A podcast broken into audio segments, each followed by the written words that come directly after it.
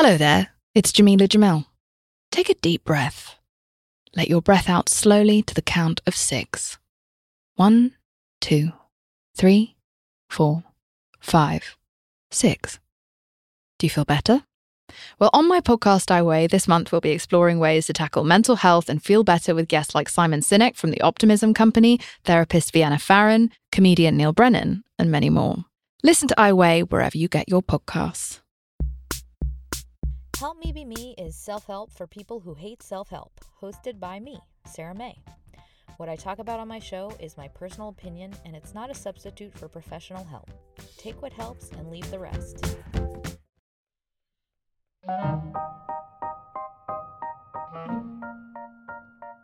Hi, friends, it's Sarah May. This is an episode about forgiveness and processing and fear. I think I'm going to call it Fear is a State of Mind, but it's kind of about more than that. Um, this is for anyone who is currently doing any self work and trying to grow your confidence. So it's something to listen to and practice if you are in that fear state or you are overly identified with your thoughts, and those thoughts are heavily self doubting. For when you have like pain around life decisions, or maybe you are one of those people that constantly repeats thoughts in the form of regret um, so it's really about forgiveness via acceptance of what is and what was, and gentle practices around forgiveness, especially in the moments when you are like cringing at something you've done or you've said. So cringing of all kinds, past and recent. But the the main goal here is know thyself. So this is for moving into that state of relief and safety and self knowledge. So I intend it for you to use related to yourself, not for others.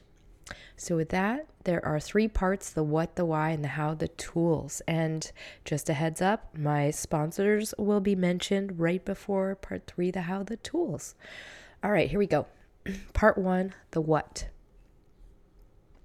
So, what I'm describing is a feeling of overthinking that we all suffer from, especially if you, for example, grew up with parents who instill self doubt in you or t- talk you out of your feelings and m- very much guide your life decision making. So, another term for this might be lack of individuation, meaning you just grow up not being able to trust yourself or not being able to separate as a, an adult individual. So maybe you rely heavily on the opinions of others as a means to move through life and feel at peace in yourself. So maybe that means you're relying on a relationship, a friend, many friends, your parents. Um, and what happens when we are this way is we often live as kind of a fractured version of ourselves, and that self feels damaged or feels wrong all the time, or maybe feels constantly in that state of regret of I didn't do it right. I didn't do it right or I lost that thing or I didn't do blank. And so often we ruminate. We repeat stories about the thing that should have happened differently or we punish ourselves with our thoughts about what we did wrong. And it's just a very excruciating way to live because we can't just be. We can't think freely. Instead, we kind of exist in that state of self doubt and self blame where we're constantly worried or guilty or overthinking things that might, you know, to come. For me, I often overthink um, when I perceive I have disappointed somebody.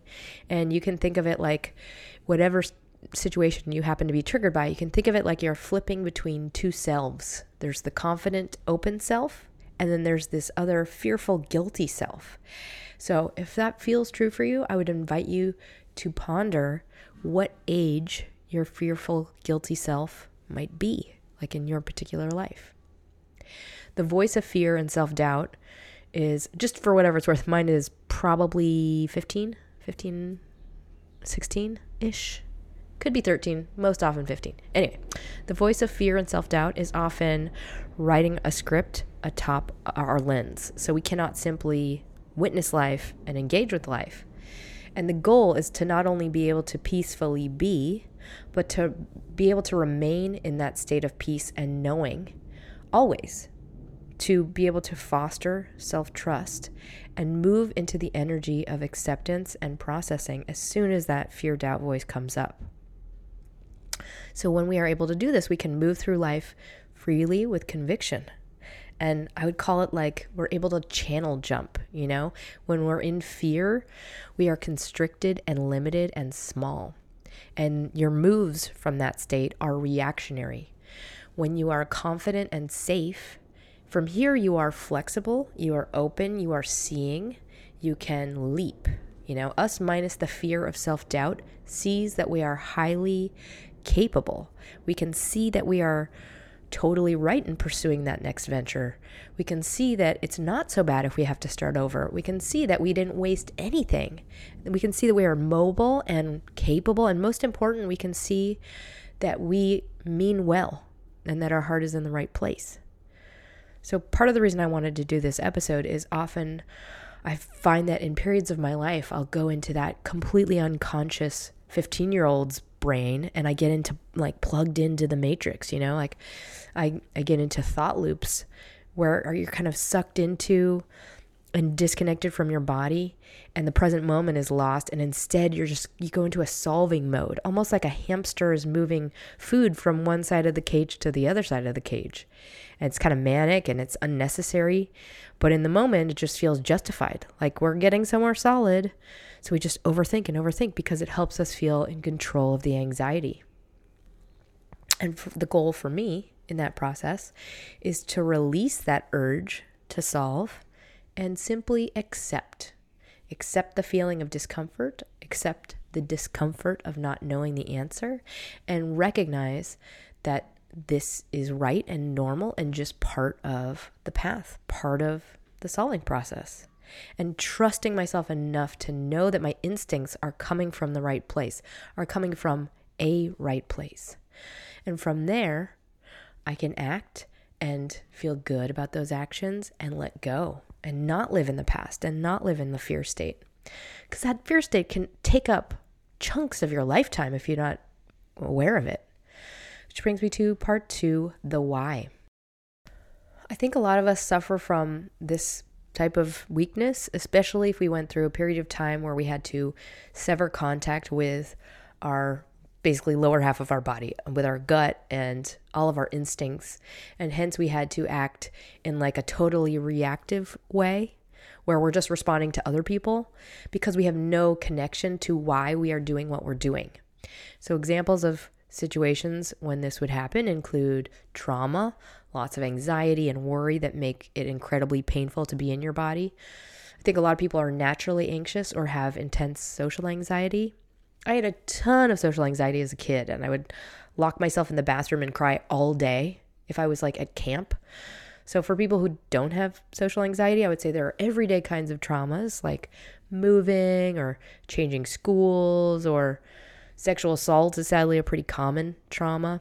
Sexual abuse, physical abuse, also pretty common, or experiencing a very painful sudden loss or just a painful loss. Um, or there are also things like when we make a what we see as a misstep in our life and we attach a lot of meaning to this moment in our life and we think of it as a catalyst for all of these other bad things. So a lot of people will blame themselves for choosing the wrong blank, you know, or let's say it's the wrong partner, the wrong career move, the wrong investment, the wrong blank. It's just whatever it is, it's this thing we attach in our brains to the reason I don't trust me, which is a misnomer because it's not that you can't trust you, it's that you had to learn something very specific in that particular experience, something you didn't know before. So, for a lot of people, that happens with a relationship, for example. We have to learn to identify someone who is not trustworthy by learning how to see the red flags and that is just really key to being able to not repeat the same mistakes. And so, if you have a, an experience like this in your past where you've attached a lot of negative meaning to it, like, ah, I really fucked that up, I can't trust me, I would invite you to look at that as your teacher for blank. What was that a teacher for? What did you need to learn from that experience? Because the most important thing is that we do not repeat the same mistake twice in those moments of perceived failure, what we really need is curiosity. Curiosity about what mechanism or tool might have been missing from our wheelhouse. And if you are repeating a, a, mistake over and over again, then I would be extra curious. What is it the thing that I'm missing? What's the tool I can't seem to hold on to? That's an area to explore. That'll give you probably some really key missing ingredients to being able to function, you know? For me it was like I can't I can't live in my body without um, needing desperately to escape my body. Huh, interesting. This is a thing, a problem I'm trying to solve with all of these other mechanisms. What could be the reason that this is happening?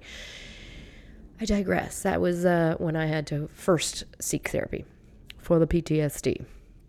Anyway, back to this why. I think another key cause of ambivalence or a lack of self trust is a true unknowing of what we want. And when we cannot know how we feel, it's often because our core is just not strong enough yet. And we have not yet consistently built up feedback in the areas that inform who we are and what we want and what we truly enjoy. And I would say that happens a lot when we are kind of guided by the opinions of others and we are made to feel doubtful of what we think. So if someone consistently tells you that what you think is wrong and what you feel is wrong, then you're going to learn that. And the, what we really need to do is start from the beginning. We have to start really small and just start to get feedback about what it is we like, what it is we enjoy. Tiny, tiny, tiny things can give us that feedback. We can start, as I said, so small. The key in this situation is when just building up that container of self. When the container is strong enough, the unconscious will come out on its own.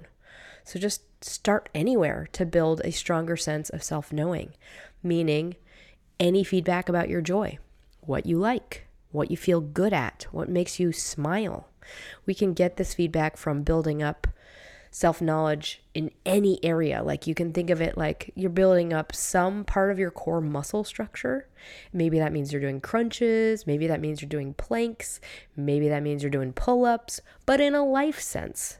So, in a life sense, that might mean you're organizing birthday parties for friends and you're seeing those parties go well.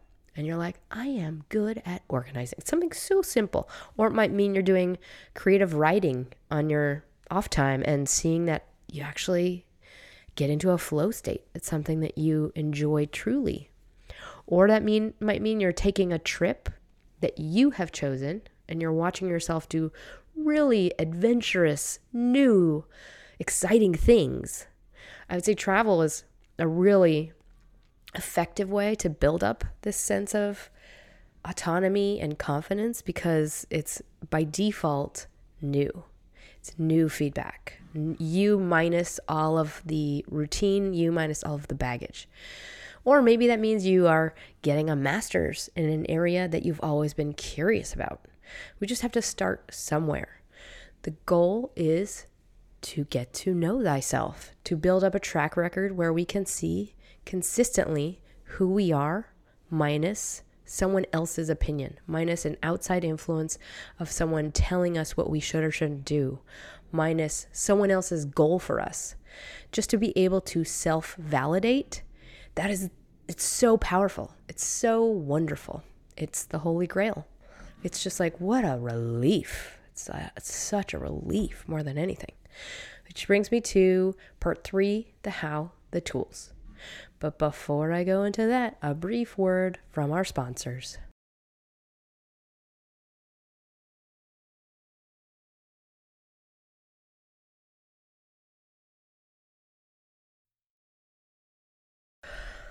All right, the first tool is a visualization, and I'm calling it Who Has Entered the Room?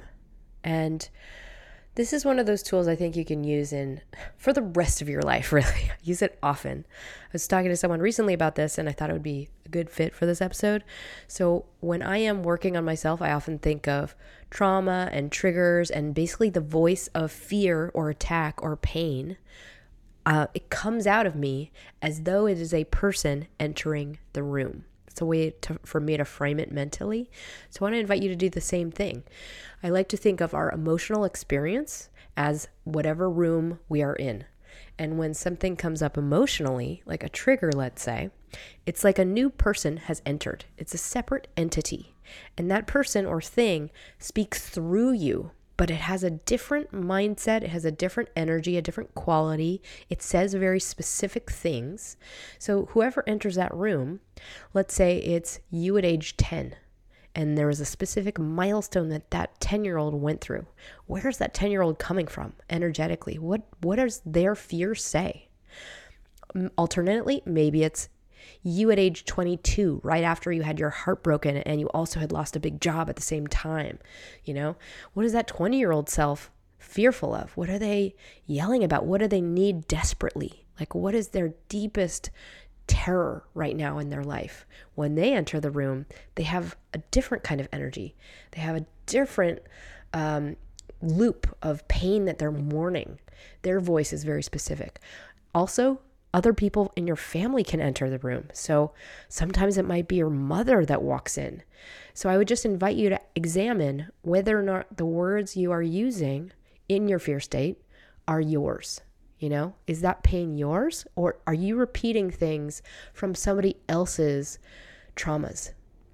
Because we also we witness those traumas via our upbringing from our caregivers for example but there's also an element of inheritance we there's something called morphic resonance which i talk about on occasion there's also epigenetics but the gist of it is we inherit energetic practices um, so like the fears and the emotions of our ancestors and very strongly our parents. So, whatever their loops are, their loops of pain, you might be crying for the reasons your parent cried. And those pains are not true for your life.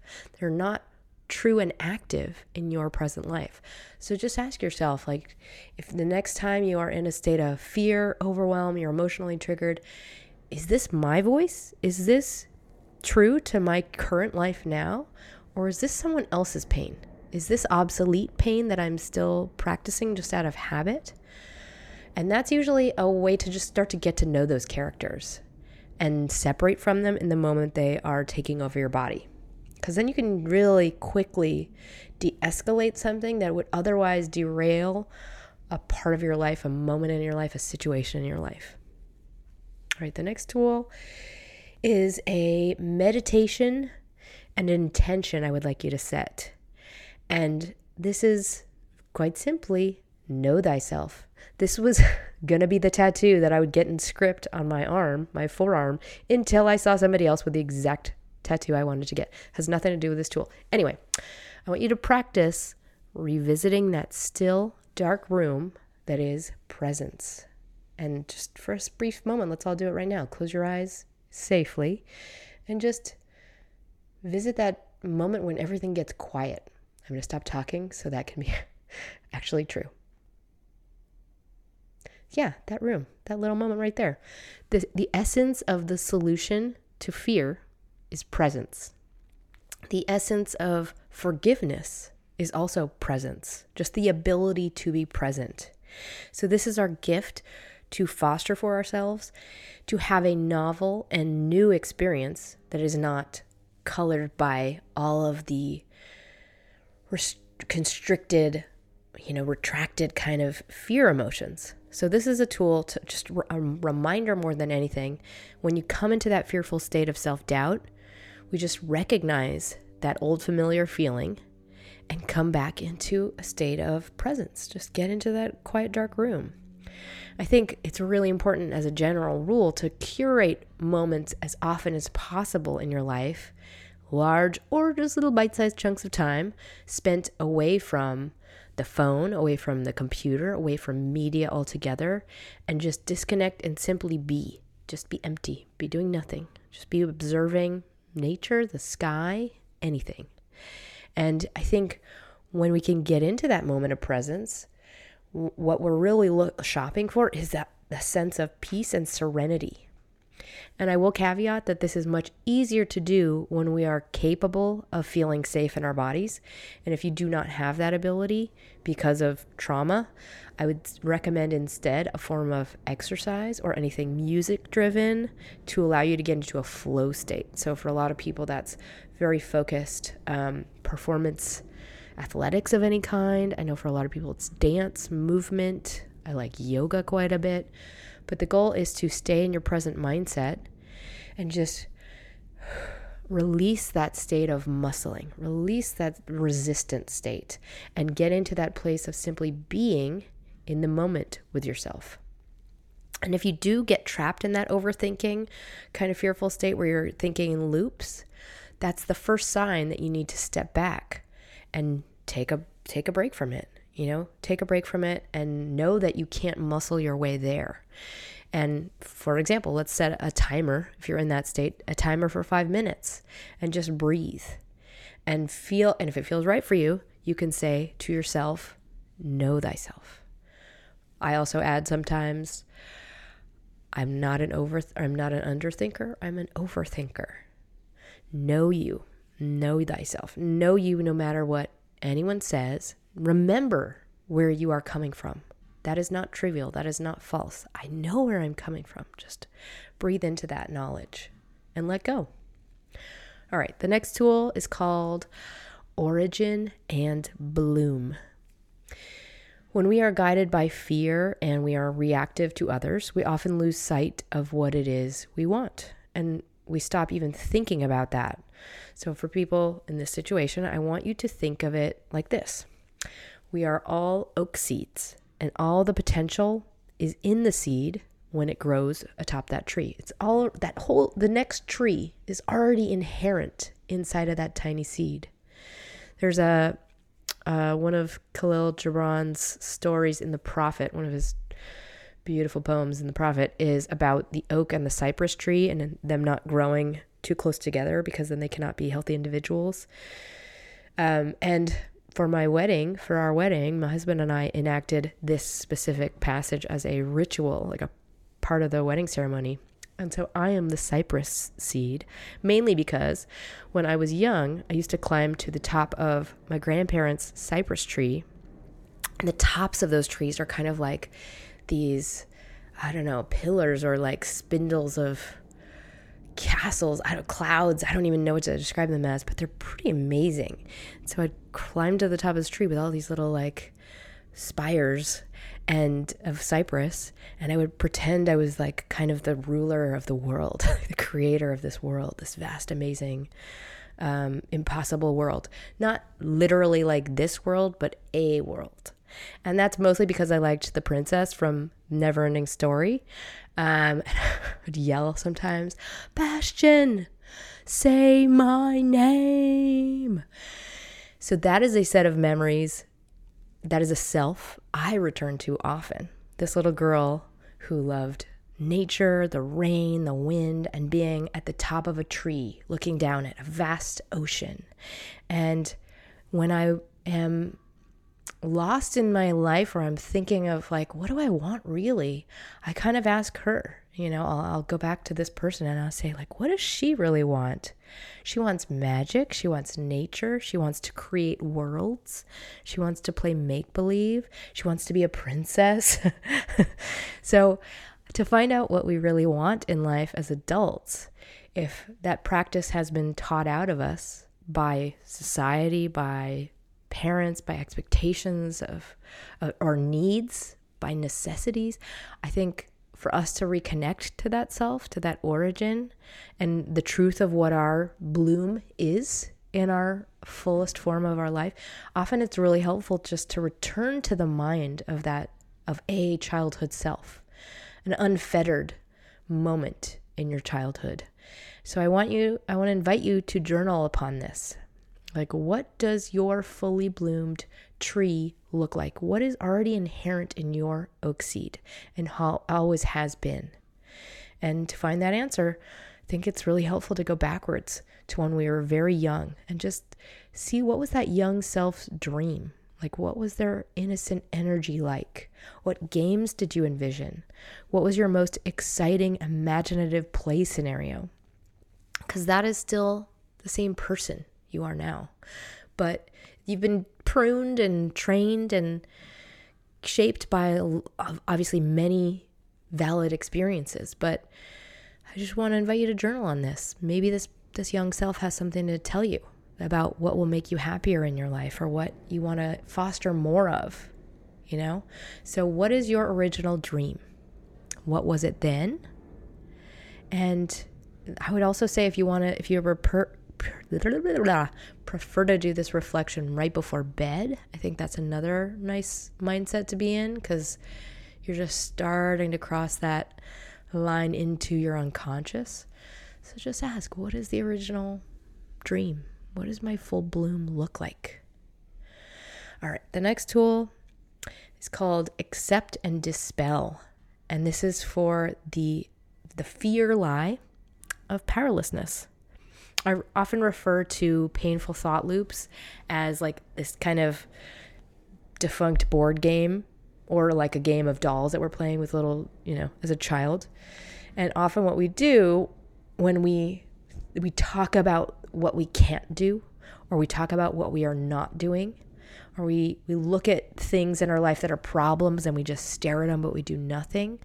I use this metaphor of it's very much like we have picked up a board game of our life and we are playing this board game and we are saying this is the reason that this happened because Sally can't do XYZ and she will never do blank because XYZ.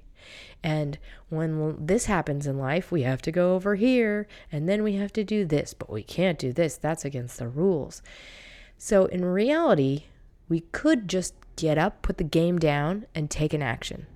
But instead, we are giving an external form of logic and a narrative to a situation that is active currently. Like it's actively within our power to affect it currently, but instead we are constructing an illusion for ourselves as a way to not try. And we tend to play out our worries in this game as as if it's reality. So we'll be playing this game and saying like these are the rules, we can't do this, but that is in reality it's a ruse it is uh, just, it's very much an active decision. And what we are deciding in that moment is to avoid the feelings of fear and to not experience the vulnerability and the pain of the fear. Like we're saying, no, I don't, it's to hurt. I'm afraid it's to hurt. That's really what it is. But in reality, we are creating a bajillion times more pain via the inaction so when we are saying, I'm not going to act, I'm not going to act, I can't act, all of that pain of just powerlessness is a, so much more painful than just being in the state of fear and vulnerability. So, for example, like your inner monologue might say something like, oh, I'm, I'm just, I'm not going to change. I'm just worried I'm not going to change. I have no power. I just don't do things. I don't change my life. I don't take these actions. This is my situation. It's been the, my situation. So if that's an if those are any of the things you are saying to yourself or to your therapist or to whoever in your life, I would I want to ask you what's the underlying feeling way below that? That's what we we know on our conscious on a conscious level but below that, there is some other feeling. There is a much simpler but very potent feeling. I just want you to explore that. Think on it. I'll give you a hint. The feeling is a version of fear. It's a version of fear of pain. And when we are able to ask like what is that what is that fearful longing? What is the thing I'm craving? When we can identify it and know that it's true, the second question I want you to ask yourself is what is one action I can take in service of this fearful longing? And I think key, super key, if this is at all registering for you and it feels true in any way, the most important thing I want you to do is take a concrete action now. that is the easiest and simplest antidote. Any action, any action in service of whatever your ultimate goal is. And I mean literally at this very moment. So if you're one of those people who can relate to this, I want you to put this on pause and I want you to take any action, you know, something in service of your life that needs changing. For maybe that's texting a person, confirming you're going to do the thing you need to do. Maybe it's buying a book, maybe it's calling a therapist, anything simple. But what we have to do if we have a habit of procrastinating or we have a habit of looking at our our powerlessness, we have to teach ourselves via witnessing these very spur of the moment actions, very feel they feel like they're trivial actions. We have to witness ourselves doing enough of those things to witness and learn that we are not powerless. And over a very short amount of time, we reach a ratio of action that is greater to then that ratio of inaction. And that is when the adult self sees that we are not what our old board game of fear wants to tell us we are. Like we start to see, like, oh, that's an obsolete fear because I've witnessed myself just throwing myself into action so many more times recently than I have not done actions, if that makes sense. So that was a heady one. Hope that made sense. All right, moving on. Next tool is called Money Flow. So this is for anybody, it's a kind of a frame around anyone who has issues around a loss of money, a bad decision in money. So it's for forgiveness around money and kind of returning to kind of a rational energy around it because money is a concept and it will be a flow throughout your life. It can move out of your life, but it can also move in like a giant wave. So, to kind of restore your relationship to it, you just have to return to that energy. And I would invite you to also just examine the energy you are bringing to it today, right now. Like, is it fearful? Is it constricted? Is it blind? Or is it neutral? Like, is this energy activating? Does it empower you to make good decisions? Or is it a feeling of falling backwards, you know, a, a clenched feeling of fear. And the goal is really just to return to a sense of receptivity. You know, I'm not saying like go out and spend all your money. it's coming back in in a wave. It has nothing to do with that. It's really just about the energy, the physical energy you bring to your awareness of it, you know? And the goal is just to be in the energy of safety, receptivity, and um, neutrality. You know, I think for a lot of people, it's it. We create milestones around money and what it uh, should be or what we did wrong, and that marker. It's like we've created a fictional marker in our life that we're paying tribute to when it's just a concept to begin with. It's forever will be a concept concept that is changing in your life. And for us to be able to return to uh, a state where we can work with it and welcome it and bring more of it into our lives, we have to be able to feel that emotional separation from it, if that makes sense. I hope that one translated. All right. The next tool is rule of oh, it's a rule of thumb, and it's for any big questions. Just very simple tool. Ask yourself questions about life when you when you feel safe and powerful, not weak and clingy. Super basic. But a lot of people I think will make big decisions about a partner, about a place to live, about a school, about a job when they feel less than or clingy or desperate. And when in reality, you should always be making those moves and those decisions when you feel confident and safe and clear headed and on the level. That's it. That's the tool. All right, the next tool is called Am I Tangly or Am I Brushed? I think I thought of this because I was trying to brush my daughter's hair and she fought it. so when we get into that energy of black and white and when we start to feel like inflexible, this is when shit hits the fan. So, in that position, how can you get back to the flow of acceptance? Like when we're just floating on top of the waves. So just breathe and recognize, you know, just recognize the state. So the voice of the triggered self is myopic and will continually focus on a dot. Like that that triggered self will repeat a defense over and over and over again. That self will see no options. Will say it has to be this way or no other way. It can't I can't possibly make it anything other than this thing. Like that self is so blind and rigid.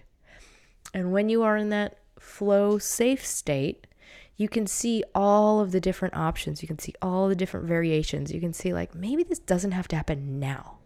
Maybe there's a different version of the plan that I can, can execute that is not going to make my life into a living hell. So just notice those two selves and see what they sound like. All right, the next tool is a, it could be a journal reflection, it could also just be a reflection you do right now. I'm calling it dropping the bit. So we all, to some degree, have a performance we are putting on in our life for others, for ourselves. And I think a lot of the time, especially as adults, we feel trapped by those.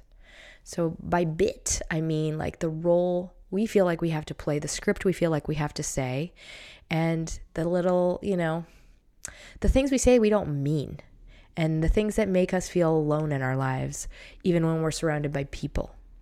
So the goal I think, this is my opinion, the goal for a happy life is to be able to be yourself in all circles, to be consistently you. And the reason I say that is because when we have to change ourself for a different audience, what happens is that self gets fractured, the self gets watered down. We are telling ourselves that this part of us is not true, that this part is somewhat l- false, you know? We're also kind of telling ourselves that some part of us is worth hiding and so it just makes us take on a habit of compartmentalization within as well, you know? So even if you have to put on a smile at your corporate job or your very boring job that you don't enjoy, maybe there's a middle that allows you to still feel authentic, you know? I'm just asking you to reflect on this. Like, how can I bring more of my true self into all areas of my life so that I can just be one me what if there's just one you everywhere? Wouldn't that be kind of cool and amazing? Wouldn't it also be better for everybody else that interacts with you? I would I would think so. All right, next tool I'm calling uh, the effective core work. so this is really just to remind you keep what's working to in your life as you build on the core. Like often I think when you know, we're growing ourselves, we're doing a lot of like major work on our life, you can think of it like this metaphor of healing a broken bone. So, one way to heal yourself while also not destroying or crippling the rest of yourself is just to retain what's working. Like, keep what is working in your routine, whatever the routine is that, like, let's say, you know, partner, job, uh, where you live, um, your workout, your health, whatever routine, whatever you can keep intact while you work on one particular thing in your life, do it. Because we have to start by building up muscle. Like if we're doing a lot of really gnarly work, we need to have enough support in the rest of our life. So it's kind of like, you know, when you're tethered to a mountain, like let's say you're rock climbing, like you can use your arms if your body is the thing that is very securely attached to that mountain. So some of the best self work is done when we are very stable in a relationship that is, for example, temporary. Or maybe that job is super consistent and reliable, but you don't love it, but it's allowing you to have stability enough to work on, you know, your relationship, whatever it is. So maybe nothing else in your life needs to change right now while you work on this one thing that's building up the core essence that is you. So net net, don't uproot anything before you have to in order to make very consistent growth in one area. We need to have the happiness flowing in from s- some areas in order to keep ourselves fed emotionally. All right, the next tool, just to add on to that, actually, I will say also a lot of people, when I talk to um, a lot of people then they're and they're talking about a career change it'll be this decision in their mind of like how can i jump into this other career immediately? And i think a lot of growth and change can come simultaneously. We can start to build up this new avenue in our lives while we still retain all of the security of our current life. So just don't you know don't uproot, any, uproot anything until you have to. All right next tool Fear is a state of mind. So, this is a frame for when we are weighing big decisions in our life. We have to talk ourselves out of the instinct instinct often. Like, you know, that thing where I don't know if you've ever done this before, but like if you have those, a pair of jeans from high school and you're like, I'm just going to wear those, I'm going to squeeze into those things and I'm going to do it, damn it. but it's not going to make you, they're not going to feel good necessarily. So in that moment when you're going to try and do that, like you just got to resist the instinct to do that. You got at some point you got to be like, you know what, I'm gonna I'm gonna donate these jeans. So same goes for when you get into that fear state. When we're in that state, we have to return our physical body to a place of safety and remind ourselves just to talk yourself out of that habit. You know, remind yourself like there is no wrong answer in my life. Everything I go through is valid and useful. And all that matters is I am heading in the general right direction, like moving in the general direction of good and positive and self honoring self knowledge. So I would ask you just that to frame things in that very simple way. Am I honoring something that is true for me in this in this act? Am I furthering something that is positive in my life? Or am I doing it this at the cost of myself? Is this becoming a punishment on myself? And another additional question I could ask Have I overthought this? If so, I am probably making this decision, this decision based on some really valid opinions. And those are my tools. I hope these are helpful. Um, before I close, I want to thank my latest sponsors, Alana. Thank you so very much. And Marianne, thank you so very much. And anyone who has the means for a donation, I appreciate them. You can go to yaywithme.com and click donate, or you can visit my Patreon page. I have some additional content there. And if you don't have the means, I totally get it. If you could share this episode with someone it could help, that would help me immensely as well. So, in closing, for all scenarios where you are doubting yourself or you are unable to speak, unable to express yourself, the open flow of your voice is really just the key. Like when people do not have the ability to express what is inside, this is how we lose our rhythm, we lose our beat. And that's when health problems come about. That's how chronic pain starts to come about. So we need to express what is within and be heard and be seen and connect and find common ground. And I would say that's also key in just creating healthy society, you know, to be able to communicate and share ideas. And when you are, are starting this habit of expressing yourself, it's it it'll feel scary and it'll feel uncomfortable, it'll feel it'll feel vulnerable, but it is the truest form of respect and trust and love, you know? When you express what is it within you to others, it is showing so much bravery. And it's also such a gift to someone else to be vulnerable. It's like an honor. If anyone is that way with me, it's such an honor. And I would say, just allow yourself to take baby steps. And as you start to do that, things kind of we we start to unite with ourselves. We start to unite with lost parts of ourselves, parts that we cut off, that we pushed away. And this is how we kind of we become seamless. We start to move with all of our body. We get one strong, resonant voice. And that is how we get health and freedom and ultimate self love. And I encourage you to do it. I encourage, encourage you to walk this path. When we can get into that state of self trust and self embrace, we get into a consistent state of flow. You know, it's like you're able to dance with all of your body. You can sing throughout your life. And that is when we have a strong core that gives us the balance to move through very difficult situations with confidence. And it allows us to trust ourselves, you know, it allows us to feel good about who we are, even if others are mad at us or other people don't agree with us. It'll also allow you to see any learning and any gift and any failure and see it as like a, a way that we can actually climb higher. It's like there's so much valuable learning in anything that we feel is a misstep. And that is how we, we jump, you know, to the bonus levels of our life. So I send you my love and don't forget to smile.